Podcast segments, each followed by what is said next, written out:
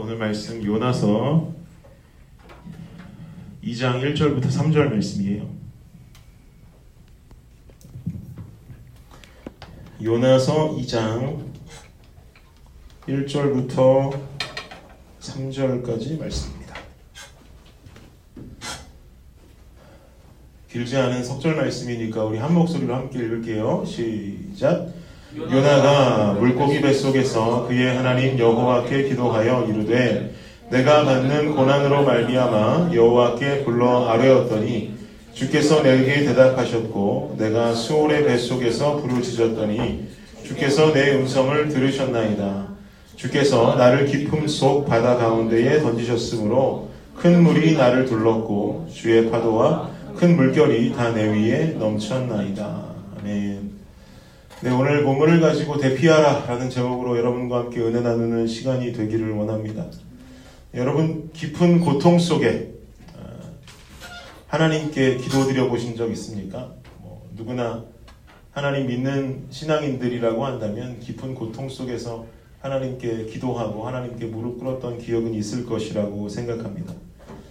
깊은 고통 속에서 하나님께 기도드리면 그 기도 소리는 어떤 소리가 보통 나와요? 못 살겠어요. 소리 지르고 절규하는 소리가 나오나요? 사실 이렇게 절규하는 목소리가 나온다는 것 자체가 아직은 깊은 고통 속에 덜 도달했다라는 증거가 될지도 몰라요.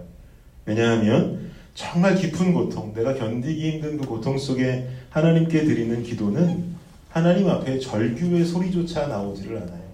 그죠? 한숨 소리, 탄식 소리가 섞여 나올 뿐이죠. 저는 제 인생의 기억 속에 가장 크게 겪은 시, 크게 겪은 고통의 시간을 꼽아보라고 누군가 제게 물어본다면 저는 뭐 고민 없이 꼽을 수 있는 때가 한때 있습니다. 그게 언제냐면 제 아내가 많이 아팠던 때가 있었거든요. 제 아내의 건강이 좋지 않았을 그때가 저는 딱 떠올라요. 아내가 한국에서 갑상선의 병 질환이 있어서 갑상선을 이렇게 떼내는 수술을 했는데 그 수술을 하고 미국으로 들어왔던 그 해, 그게 지금 제 기억으로는 2011년인가 2년인가 됐던 것 같아요. 아, 수술을 한국에서 받고 미국으로 돌아왔는데 한국에서 수술해준 병원의 실수로 인해서 제 아내가 한동안 굉장한 건강에 어려움을 겪게 됐어요. 왜냐하면 수술 방법을 수술을 하신 의사 선생님께서 저랑 상의를 하시고 수술 방법을 바꾸셨어야 되는데 저랑 아무런 상의도 없이 보호자의 어떤 상의도 없이 제 아내의 수술하던 도중에 의사 선생님이 수술의 방향을 홀로 바꿔버리셨어요. 그리고는 나오셔서 이렇게 수술 방법을 바꿔서 수술했습니다. 라고 말씀해 주셨는데 그때까지만 해도 뒤에 찾아올 고통스러운 순간들을 전혀 예상하지 못했죠. 의사 선생님께서 이렇게 수술하는 게 좀 더 좋을 거예요. 라고 말씀하셨기 때문에 아, 아내를 잘 돌봐주셨겠지라는 마음만 있었어요. 그런데 그 수술 자체가 잘못된 수술이 되었고, 그리고 갑상선을 떼냈기 때문에 여성이라면 이 호르몬이 분비되는 약을 먹어야 되는데, 원래 먹어야만 하는 양의 10분의 1의 양을 잘못 처방해주면서 아내는 아, 원래 먹어야 되는 약보다 10분의 1밖에 안 되는 그 양의 약만 가지고 미국에 들어오게 되는 거예요. 그러니까 예를 들면 뭐 100mg의 100mg의 약을 먹어야 되는데 아내는 10mg만 가지고 들어온 거죠. 그러면 호르몬 분비가 당연히 10분의 1밖에 되질 않겠죠. 여기서부터 이제 부작용이 일어나기 시작한 거예요. 수차례 뭐 이유 없는 기절을 막 하고 기절해서 병원 간 것만 제가 그 당시 기억으로 다섯 번 여섯 번 그렇게 병원에 응급실에 실려갔던 것 같아요. 그리고 나타나는 호르몬으로 인한 오만 가지 부작용들의 아내는 긴 시간 동안 시달려야만 했습니다. 그때 정말 저는 그 아내를 수술해 주었던 병원과 의사 선생님이 그렇게 밉더라고요. 밉지 않겠어요. 그리고 또 아파서 미국 병원 응급실로 막 실려갔는데 아, 미국 병원 가보니까 왜 이렇게 답답해? 어, 이것은 지금 당신의 아내가 수술을 잘못 받았고 먹어야 될 양의 10분의 1밖에 되지 않는 약을 투여하고 있기 때문에 일어나는 부작용입니다. 라고 딱 말해주면 굉장히 속이 시원할 텐데 응급실에 여섯 차례를 갔는데도 미국 병원에서 하는 말은 아, 우리도 확실히 모르겠다라는 얘기만 계속 하더라고요. 돈은 천문학적인 숫자의 돈을 우리에게 청구하면서 병명은 알아내지 못하고 너무너무 답답한 거예요. 그리고 응급실에서 나오면 퇴원해서 나오면 또 한 이틀 뒤에 또 기절하고 응급실 또 갔다가 또 나오면 2, 3일 뒤에 또 기절하고 또 응급실 갔다가 또 나오면 또 기절하고 이런 게 계속 반복되니까 답답하고 제 마음이 남편으로서 해줄 수 없는 있는 게 없으니까 굉장히 슬펐어요. 제 기억으로 아내가 다섯 번째 기절을 해서 병원에 입원했을 때였던 것으로 기억하는데 그 병원에는 특별히 작은 예배실이 하나 있었습니다. 그래서 그 예배실로 가서 의자에 이렇게 앉아 있는데 하나님 아내 좀 살려주세요. 뭐 소리 지르고 기도가 나오지도 않아요. 그냥 그 의자에 앉아서 한숨 한 번 쉬었는데 그리고 십자가 한 번 봤는데 눈물이 막 하염없이 흐르 눈물이 막 하염없이 흐르 왜냐면 저는 그때 아내의 병명을 뭐 미국 병원에서는 알 수도 없지 모른다고 그러지 아내는 계속 기절하지 뭐 이러다가 우리 아내 뭐 갑자기 뭐 죽는 거 아닌가 이런 생각 때문에 아내가 무슨 저는 병원에서 알 수 없는 불치병에 걸린 줄 알았었거든요. 아내가 너무 아픈데 아픈 이유도 모르고 며칠 간격으로 기절하고 정신 못 차리는 아내를 보면서 너무 아프고 답답했어요. 그래서 그냥 한숨만 쉬면서 예배실에 앉아서 하염없이 울고 있는데 예배실 안에 계셨던 채플린 목사님께서 계셨었는가 봐요. 저한테 다가오시더니 본인이 목사님이라고 하면서 왜 그렇게 우냐고 저한테 여쭤보시더라고요. 그래서 제 아내의 상황을 상세하게 이야기해 주었더니 그 미국인 목사님께서 저를 와락 끌어안아 주셨어요. 그리고는 아, 저를 위해서 막 기도를 해 주셨어요. 그때의 제 모습을 기억해 보면 아, 목사님께서 막 기도해 주시는데 눈물은 더 흐르고 막 콧물까지 흐르고 막 너무나 슬픔 속에 잠겨 있고 그리고 또 그 자체가 제 자신이 가지고 있었던 힘조차 어떤 뭐 절규할 힘도 없고 소리칠 힘도 없었던 제 모습이 기억납니다. 뭐 기도 제목 말할 힘도 없죠. 그냥 아버지, 아버지, 아내 좀 살려주세요. 아내 좀 살려주세요. 이것만 기도를 반복하는데 아, 눈물을 많이 흘고 또 목소리는 목소리인지 탄식 소리인지 알 수 없는 푸념만 계속 하고 있더라고요. 그때가 바로 제 인생 속에 기억해 보면 아, 참 굉장히 힘들었던 깊은 고통의 순간의 때였던 것 같다라는 생각이 들어요. 오늘 본문의 요나도요, 하나님께 기도를 하고 있어요. 여러분, 요나가 기도하는 장소가 어디라고 지금 성경은 말하고 있죠? 어디? 물고기 뱃속. 그렇죠. 물고기 뱃속. 이런 장소에서 기도하는 사람은 아마도 세계 최초일 거예요. 그죠? 여기 뭐 평소에 힘들면 물고기 뱃속에서 기도하시는 분 계세요? 아무도 안 계시죠? 요나하는 사람 자체가 세계 최초로 물고기 뱃속에서 기도하는 사람이에요. 현재 상황, 물고기 뱃속 아니에요. 물고기가 요나를 삼켜버렸어요. 그 이유를 여러분 지난주까지 들으셨죠. 하나님께서 요나를 니누웨로, 니누웨로, 니누에 맞죠? 니누웨로 보내시려고 했는데 요나가 그것을 거절했단 말이에요. 그래서 배에 풍랑이 불어오고 결국은 요나를 던지면서 요나는 그 바닷속에 있는 큰 물고기가 집어 삼켜버렸어요. 이 물고기 뱃속에 있는 요나의 심정은 현재 어떨까요, 여러분?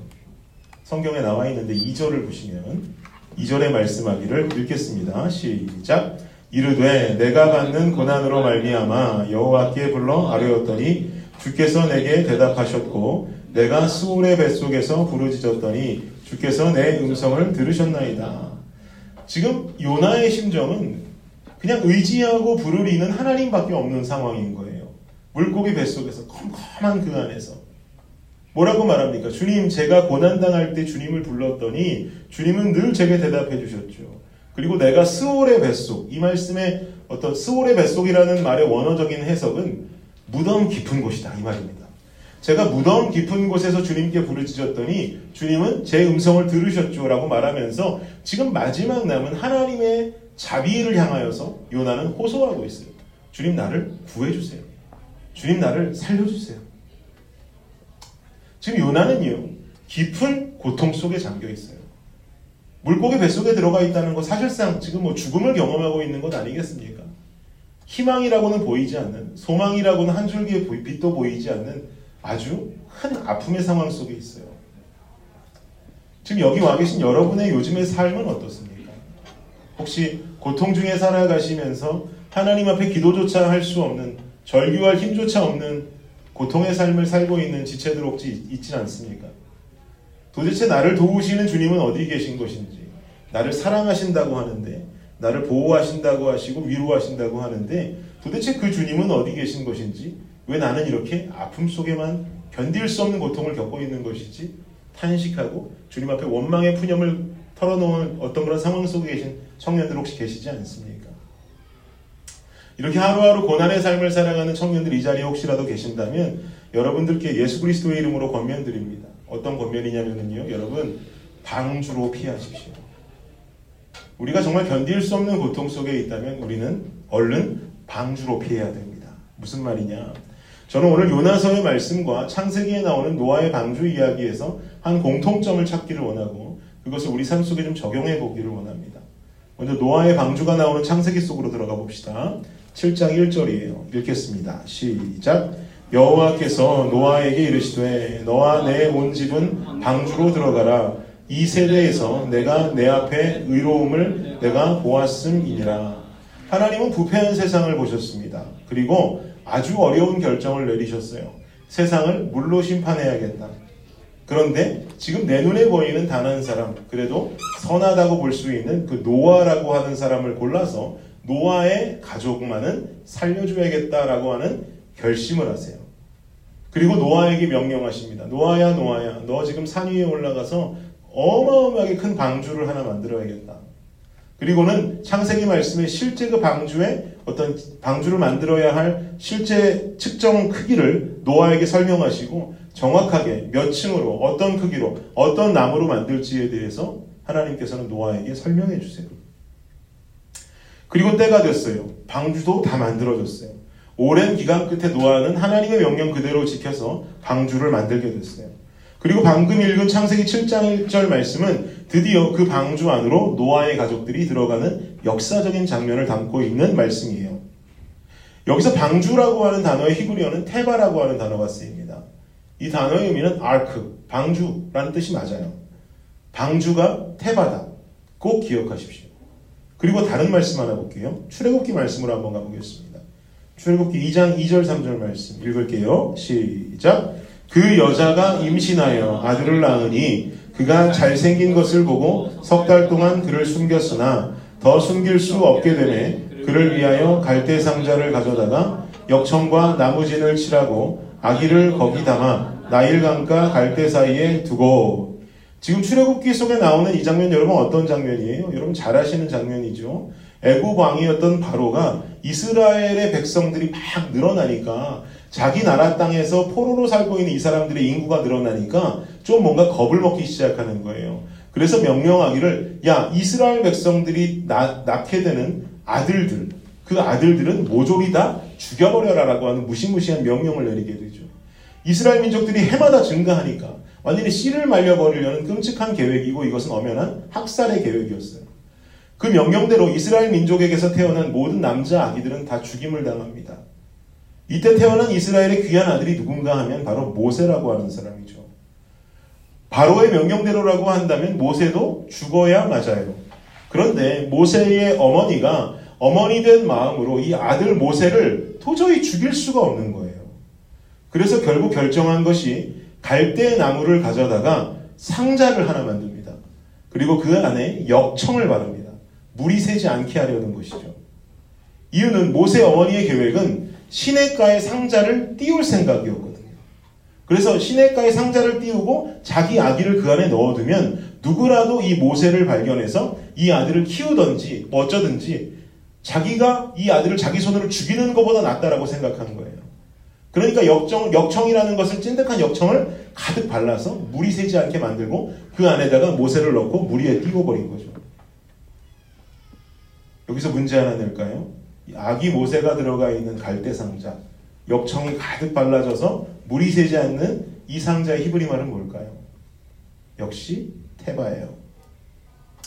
노아의 방주도 테바고요. 모세가 들어간 상자도 테바예요. 신기하죠. 방주와 상자의 공통점이 있다면 뭐가 있을까요? 뭐가 공통점이 있길래 둘 다 테바라고 하는 단어를 사용했을까요? 엄연히 방주랑 갈대 상자는 다른 거잖아요. 다른 사물이잖아요. 근데 어떻게 똑같은 히브리 말 테바를 사용하면서 이 두 개의 사물을 한 단어로 표현해, 표현을 해놨냔 말이에요. 제가 이 두 가지에서 찾아내게 된 공통점은 크게 두 가지였어요. 첫 번째는 뭐냐? 두 개 다 핸들이 없다는 거예요. 핸들이 없다. 그야말로 자동 운전 기능을 탑재한 것이라는 거죠. 다만 기계가 운전하는 게 아니라 물결이 운전한다는 게 흠이라면 흠이에요. 테슬라 자동차도 뭐 자동 운전 기능이 뭐 있다고 하는데 뭐 지금 방주랑 갈대 상자는 테슬라 auto 자동 운전 기능보다 더 위험해요. 두 번째 공통점은 뭐냐? 둘 다 역청을 발랐다는 거죠. 갈대 상자에도 역청을 발랐고요. 방주에도 창세기 말씀에 방주 제작 설명서를 보면 역청을 바르라고 분명히 하나님께서 명령하셨어요. 무슨 뜻이에요? 왜 그 끈적끈적한 역청을 방주에도 바르고 갈대상자도 발랐어요? 물속으로 가라앉는 것을 방지하기 위함이라 그랬죠. 두 가지 공통점이 있는 거예요. 하나는 핸들이 없다. 두 번째는 둘 다 역청을 발라서 가라앉지 않게 했다. 그럼 마지막으로 마가복음 말씀을 한번 볼게요. 4장 39절에서 41절 읽겠습니다. 시작. 예수께서 깨어 바람을 꾸짖으시며 바다더러 이르시되 잠잠하라 고요하라 하시니 바람이 그치고 아주 잔잔하여지더라. 이에 제자들에게 이르시되 어찌하여 이렇게 무서워하느냐 너희가 어찌 믿음이 없느냐 하시니 그들이 심히 두려워하여 서로 말하되 그가 누구이기에 바람과 바다도 순종하는가 하였더라. 아멘. 제자들이 탄 배가 풍랑을 만났습니다. 배가 난파되기 직전이에요. 제자들이 호들갑을 떱니다. 왜요? 배가 난파되면 자기네들은 죽은 목숨이니까. 배에 타고 계시던 예수님께 달려가서는 주무시고 계시던 예수님을 막 깨웁니다. 그러자 예수님이 일어나셔서는 방금 읽은 구절의 말씀을 하시는 거예요. 바람을 꾸짖고 파도를 잠잠하게 하셨다. 여러분, 예수님만이 본인께서 만드신 자연을 컨트롤할 수 있는 유일한 분이심을 믿으시기 바랍니다. 그럼 생각해봐요.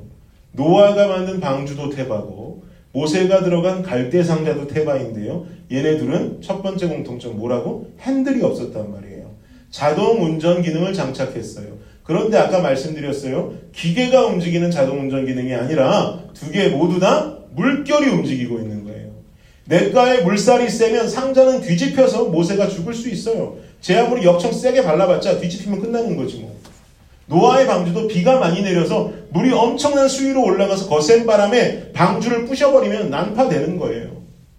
그 안에 있는 노아의 일가와 모든 동물들 싹 다 죽을 수 있는 거예요.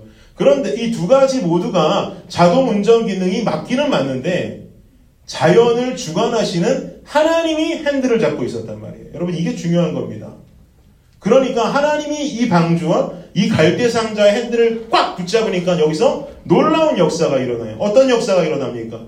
노아가 만든 핸들 없는 방주는 구원의 방주가 되었음을 믿으시기 바랍니다. 또한 한 여인이 만든 힘없는 갈대 상자는 이스라엘의 전설적인 지도자를 태운 상자가 되었음을 믿으시기 바랍니다.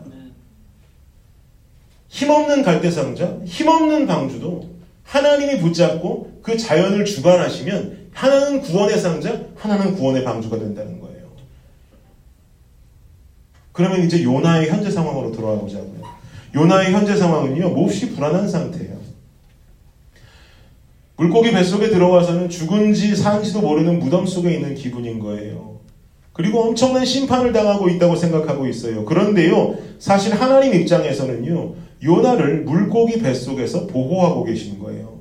그리고 요나에게 마지막 깨우침까지 허락하신 다음 다시 세상 속으로 보낼 수 있는 보호의 장소가 물고기 뱃속인 거예요. 물고기 뱃속으로 물고기가 삼키지 않았다면 요나는 물속에서 죽는 거죠. 뭐 수장되는 거잖아요. 근데 물고기가 삼켰으니 그 안에 살아있으면서 그 3일 동안 요나는 보호를 받고 있는 거란 말이에요. 여러분 노아의 방주에 올라탄 자는요 다 구원받았어요. 목숨이 붙어 있었단 말이에요. 갈대 상자에 탄 모세도 구원받았어요. 그 시대의 모든 남자아이들이 다 죽었는데 모세만 목숨을 건졌단 말이에요. 요나도 마찬가지예요. 물론 하나님 말씀에 불순종했지요.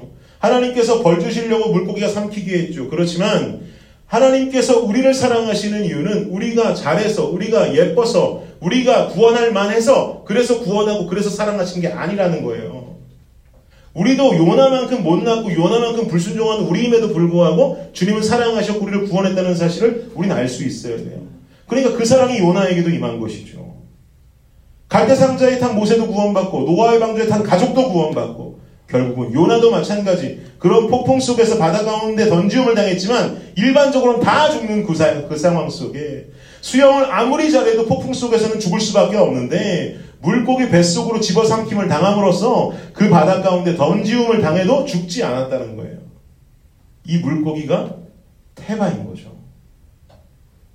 방주인 거예요. 갈대상자인 거예요. 여러분, 우리 인생을 다 돌아보세요. 여러분의 인생은 누가 핸들을 붙잡고 있어요? 대개는 여러분 자신이 핸들 붙잡고 있을 때가 많죠. 저도 그래요. 어떻게 핸들을 붙잡고 여러분 인생, 여러분 스스로 운전해 보시니까 어때요? 운전하기 쉬워요? 좌회전, 우회전 원하는 대로 막 핸들이 잘 돌아가십니까? 위기 상황 속에 막 앞에 장애물이 나타나서 핸들을 트니까 막 위기를 넘어가고 기쁨의 상황이 보여서 막 직진하려고 하면 핸들이 막 갑자기 오른쪽으로 돌아가고 막 그러지 않습니까? 여러분은 여러분의 인생 얼마나 여러분 본인 스스로 운전을 잘하면서 살아가실지 모르겠지만 저는 잘 못하겠더라고요. 잘 안 되더라고요. 내 마음대로 하고 싶은데 내 마음대로 안 되더라고요. 절로 가면 기쁨인 것 같아서 글로 가고 싶은데 안 가지고요. 일로 가면 분명히 장애물이 있어서 피하고 싶은데 안 피해지더라니까요. 그러니까 인생을 살면서 답답하더라고요. 그러니까 우리 아내가 아픈데 그 예배당 안에서 혼자 바보처럼 등치도 큰 사람이 앉아서 울고 있었던 것 아니겠어요? 내 마음대로 운전할 수 있다면 내 아내 살려주면 되지. 안 되더라고요. 이 상황을 어떻게 넘어가면 되지. 안 넘어가지더라고요. 제 인생 돌아보면 좌회전, 우회전 핸들 틀어서 위기의 상황 넘기고 싶었던 순간이 많았거든요. 근데 그대로 직진하더니 가서 들이받아버리더라고요. 제가 아무리 핸들을 꺾어도 핸들이 돌아가지는 않아요. 안간힘을 쓰고 땀이 비오듯 쏟아지도록 핸들을 돌려도 언제나 그 자리예요.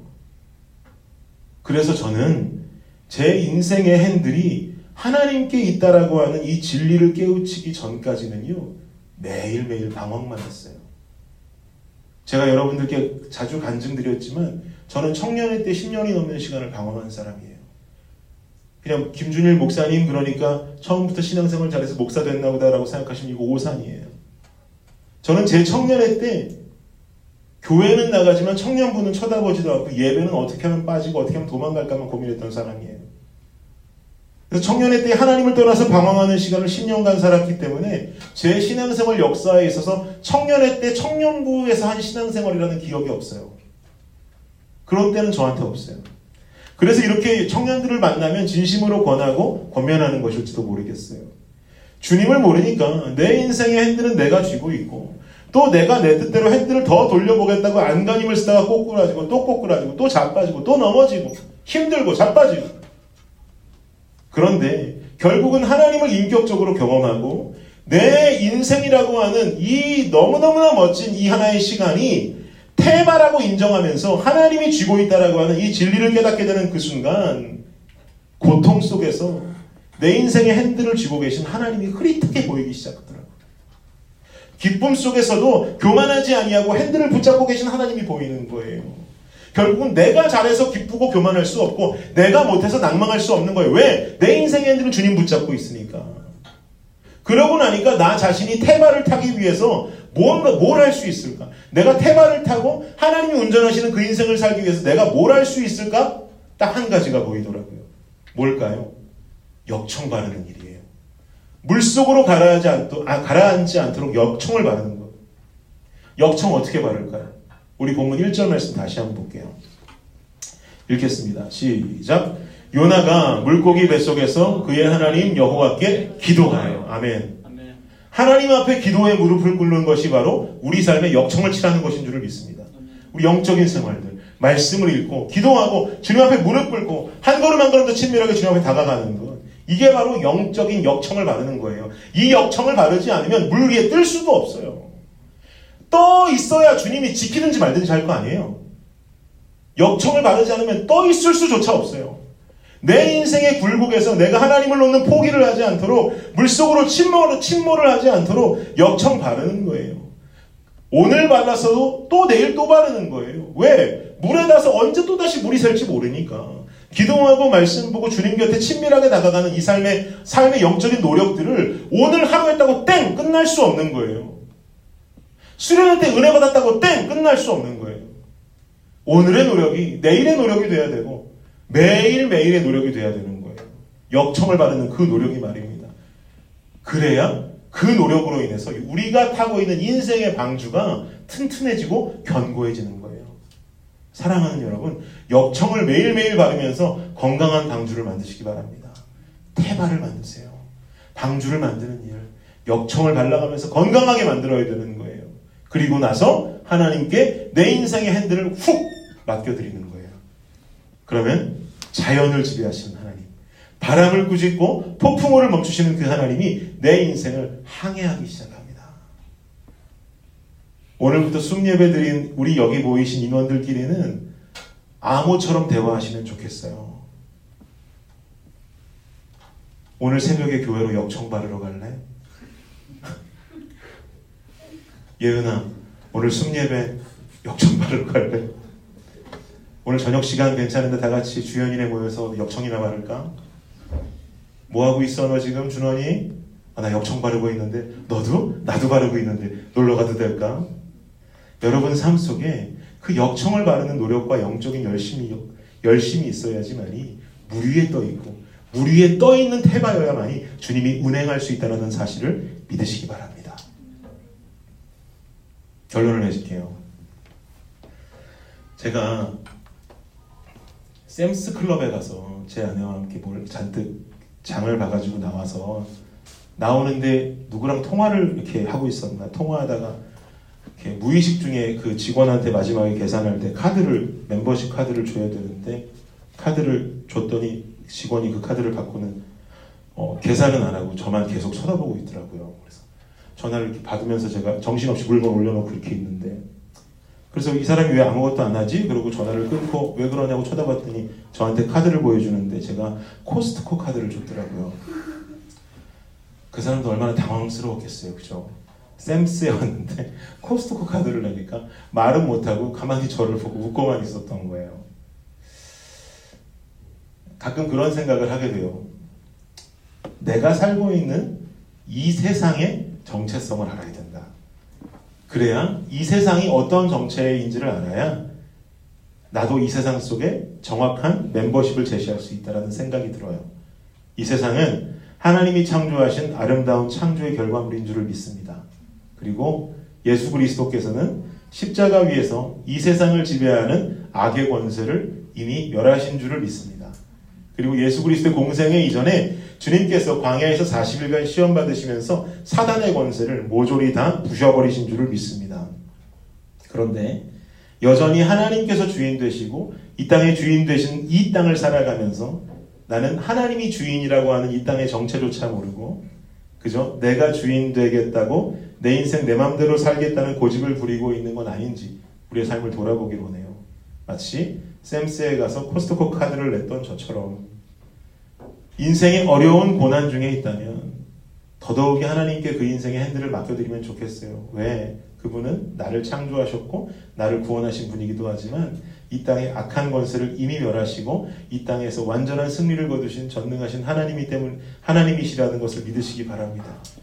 그렇기 때문에 그분이 잡고 있는 내 인생의 핸들은 하나님이 좌회전을 하든 우회전을 하든 그 길이 때로는 고난이 오고 그 길이 때로는 기쁨의 길이라 할지라도 우리는 낭망하지 않고 우리는 교만하지 않는 삶을 살 수 있게 되는 거예요.